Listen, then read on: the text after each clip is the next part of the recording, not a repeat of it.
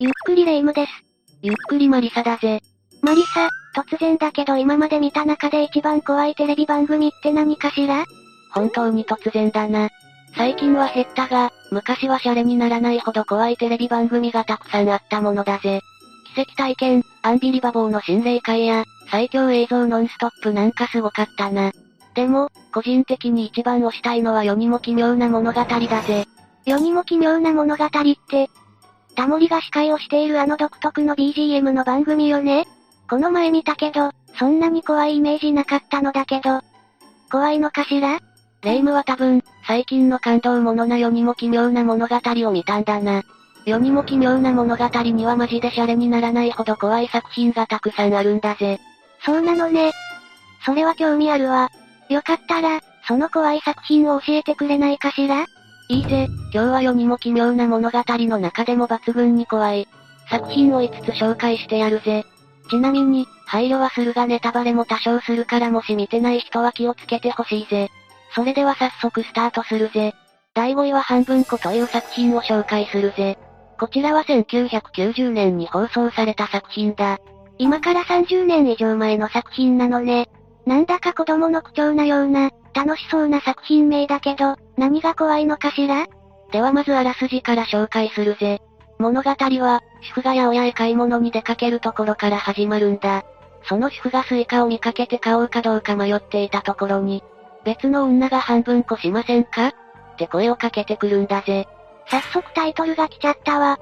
他人に不干渉な世の中で、そんなカジュアルに声がけしてくるなんてほっこりするじゃないの。これをきっかけに、いいお友達になれるかもしれないわよね。まさにその通りで、これをきっかけにその女は何回も声をかけてくるようになるんだぜ。特売の肉や野菜なんかも半分こして買うようになり、あとはインコを3日ごとに交代で買ったりもするようになるんだぜ。ふむふむ。経済的かつ効率的な、理想的な関係よね。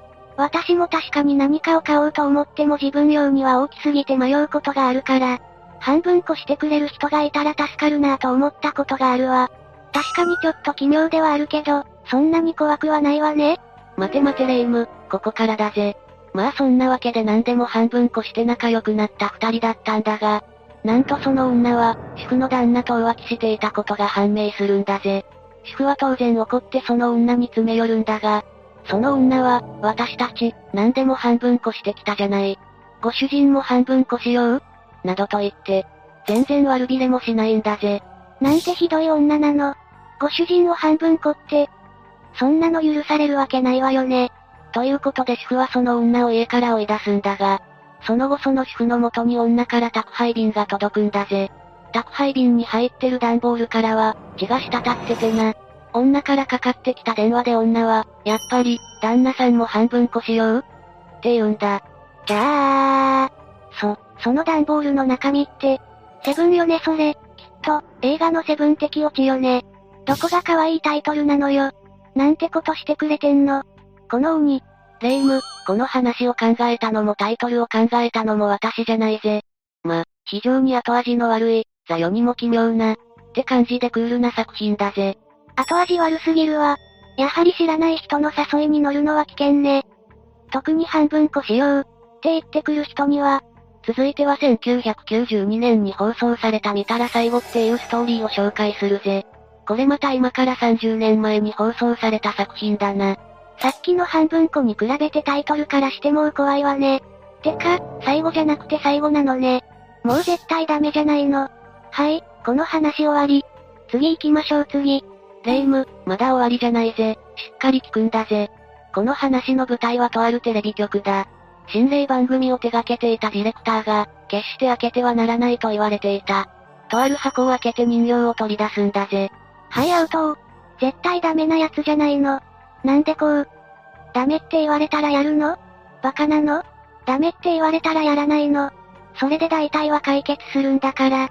はいもうこの話終わり。レイム、いいから続けさせろだぜ。で、そのディレクターは取材したテープに人形の姿をした亡霊が映っているのを発見するんだぜ。そのビデオはプロデューサーも乗り気になって、放送反響間違いなしと喜ぶんだ。すでにやっちゃいけないことをトリプルでやっちゃってるじゃないの。聞きたくないけど、その後どうなったのかしら？まず、同行した心霊プロデューサーが原因不明の亡くなり方をするんだ。そして次に、取材に同行した AD やカメラマンがクレーンの下敷きになって亡くなるんだ。そしてさらに人形の持ち主も火災に巻き込まれて亡くなるんだ。待って待って待って待って。ちょっと一気に亡くなりすぎじゃない？いや、覚悟はしていたけど。なんというかこう、呪いが強すぎるというか、もうちょっと気心みたいなのがあってもよくないかしら？ああ、確かに凄まじい呪いの力だぜ。で、人形のたたりだと悟ったディレクターは放送を止めようと奔走するんだが、最悪なことにその心霊映像は全国放送することに決まったんだ。リングってレベルじゃねえ。そう、もしあれが放送されたら番組の視聴者が全員亡くなってしまう。ディレクターはビデオを奪って飛び出すんだ。デスノートってレベルじゃねえ。レイム、ツッコミがうるさいぜ。そのディレクターを追いかけたプロデューサーも階段で転んで亡くなって、ビデオを持って車に乗り込んだディレクターともう一人の女性は、早いところビデオを処分しようとするんだが、後ろに誰かが乗っているのに気づくんだぜ。あばばばばばばばばば。そう、後ろにはそのビデオの亡霊が乗り込んでいたんだぜ。で、直後にその車もガードレールにぶつかり、二人も帰らぬ人となるんだぜ。ラストはその亡霊が映し出されてエンドだ。マリサ。許さないわ。いくらなんでもドストレートに怖すぎるわよ。ああ、この話はドストレートに怖いし、よくできてるよな。ただ一番怖いのはこれからだぜ。え？話は終わったんじゃないの？この後、テレビ局を訪れるタモリの姿が映るんだ。そしてタモリは、テレビ局のスタッフに他にあのテープを見た人はいないのか？と聞くんだぜ。するとスタッフはこう答えるんだ。他にもいるんです。あの VTR を見た人が、多分、数えきれないほどいると思います。そしてタモリがカメラ目線になってニヤつくんだぜ。キャー。タモさん。怖いわ、タモさん。ああもうダメだわ、怖くないタモさん見るわ。ああそうだこのミュージックステーションを。こういう演出も世にも奇妙な物語一流だよな。さて、ミュージックステーションには行かせないぜ。次を紹介するぜ。第3位は1991年に放送された、歩く、タイだぜ。また穏やかでないタイトル。しかもまた30年前。確かにこの年代は良作が多いな。これはもはや今では有名な都市伝説の一つとなっているんだが、雪山でのとあるカップルの話だ。カメラマンの主人公は恋人と共に雪山登山するんだが、二人は遭難してしまうんだ。残念ながら恋人は亡くなってしまうんだが、生き残ったカメラマンの式には、驚くべきことが書いてあるんだぜ。冒頭から大悲劇じゃないの。雪山登山は危険よね。それで、何が書いてあったというのかしら？カメラマンは、その亡くなった恋人の遺体をテントの外に埋めるんだが、なんと何度その遺体を外に埋めても、遺体はテントの中に入ってきてしまうんだ。限界に来たカメラマンは遺体が歩く瞬間をカメラに撮ろうとするんだぜ。ちょ、ちょっと待って、頭が追いつかないわ。超スピードで展開しているけど、なんで遺体が歩いてテントに入ってくるのよ？そんな状況に自分が追い込まれたら気が狂うわ。レイム、いいところに感づいたな。実はカメラに写っていた写真には、カメラマン自身が恋人の遺体を運んでいる写真なんだぜ。怖いわ。シンプルに怖いわ。本当にそのカメラマンが気が狂ってたんじゃないのああ。多分そうなんだろうな。恋人が亡くなったことで精神に変調をきたしてしまったんだと思うぜ。で、式と写真を確認した助手は慌ててカメラマンのところに行くんだが、そのカメラマンはもう病室からいなくなってるんだぜ。あ、ちょっと待って。最悪なラストが見えたわ。ああ、これダメなやつよ。言っちゃダメよ。ダメよ。ダメよ。そう、カメラマンは霊安室から恋人の遺体を持ってどこかに向かって歩いて行ったんだぜ。言うなっつってんだろうがー。ほぶーなんで言った？ねえなんで言った？もうダメ、夢に出るわこれ。マリサ、私が帰らぬ人となっても運ばないでね。安心しろ、私は全然気が狂ってないぜ。さて、では元気に、健やかに、次を紹介していくぜ。鬼、悪魔。呪ってやるわ。第2位は、カンケリだぜ。これは比較的最近の作品で、2011年の特別編で公開されたんだぜ。よかった。タイトルも可愛らしいし、最近の作品だわ。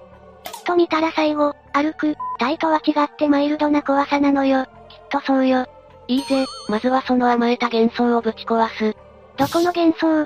しとまあそれは置いといて、この世にも奇妙な物語史上でも随一の怖さである本作を、徹底的に今から解説してやるぜ。ある日、子供たちで缶蹴りをしているんだが、鬼だったマサトくんがいなくなってしまうんだ。まあきっと先に帰ったんだろうなということで、子供たちは解散するんだぜ。ま、まあよくある話よね。そして次の日に学校でお前なんで先に帰るんだよってなるのよきっとそうよ。残念ながらそのマサトくんは見つからなかったんだぜ。で、時は流れて、その子供たちが大人になるんだが、大人になった一人の女性の元に別の女性が今度婚約するんだって電話がかかってくるんだ。おめでたい話じゃないの。子供の頃のつながりが大人になっても続いているというのも素敵ね。しかしその電話で、その女性は今、マサトくんを見たって言うんだぜ。そしてその女性はその後階段から落ちて亡くなってしまうんだ。そして葬式に、缶蹴りをしていた仲間が集まるんだが、そのうちの一人の男性が葬式会場に来る途中でマサトくんを見たって言うんだ。するとその男性も突然苦しみ出して、そのまま亡くなってしまうんだ。はいもうアウト全然マイルドじゃないわ。何を考えているのよ。もうタイトル詐欺禁止にしなさい。そう、一見タイトルが可愛いものに限って怖かったりするもんだぜ。で、残ったカンケリメンバーはマサトくんについて調べることにするんだが、昔関係りをしていた場所の近くの井戸で、子供の白骨遺体が最近見つかったことを知るんだ。そこでメンバーは気づくんだ。まさとくんは帰らなかったんじゃない、帰れなかったんだと。で、まさとくんの呪いが降りかかっているんじゃないかとメンバーは推測する。亡くなった子供が寂しいから、周りのメンバーを引っ張っているんじゃないかと。怖いけど、悲しい話ね。まさとくんはまだ関係りをやっているのかもしれないわ。自分が鬼のまま、他のメンバーを追いかけ続けているのかしら。そしてメンバーは、マサトくんが亡くなったと思われる井戸にお供えをすることにしたんだが、そのうちの一人は林の中で岩に頭をぶつけて血を流しているんだ。さらに一人は、電話で来るな。来るな。って取り乱しているんだぜ。そんな中電話でマサトくんの声で、その電話の主を見いっけ。と呼ぶ声が聞こえてくるんだ。ああ、もう最悪だわ。次から次に、鬼とかしたマサトくんに捕まってしまっているじゃないの。ああ、そして残った一人の女性は倉庫に隠れるんだが、そこでは外からマサトくんが呼び続けている。女性がもう関係りは終わったの。と必死に叫ぶと、扉は鳴りやんで、さっきやられたと思った男から着信があるんだぜ。ああ、よかった。その男性は生きてたのね。ってちょっと待って、これってホラーな展開でよくある？そう、電話から聞こえてきた声はまさとくんだ。さっちゃん、見つけた。という声とともに、その女性は倉庫の中で棚から落ちてきたものの下敷きになってしまうんだぜ。神社の中央には一つの缶があるんだ。まさとくんは、30年の時を経て全員を見つけて、あの世に連れて行ったんだぜ。ああ、なんという救いのないエンディング。うすうす感づいてはいたけど、世にも奇妙な物語の怖い話って、本当に容赦がないわね。そこが魅力的でもあるんだな。では次を紹介してくぜ。第1位は、23分間の奇跡という話だぜ。この話は1991年の特別編で放送されたエピソードで、ジェームズ・クラベルという小説家の原作を映像化したんだ。なんだか今までにないような、ちょっと素敵なタイトルね。しかも原作付きなんて珍しいわね。舞台はとある小さな小学校で、とある女教師が教室から追い出されるところから始まる。そして新たな担任の女教師が、毎朝の日課として外国の歌を聴かせたり、みんなに同じ服を着させようとしたり、今までにない教育を始めるんだぜ。まあ担任の先生が変わったら教育方針も変わるものだけど、それのどこが怖い話なのかしら？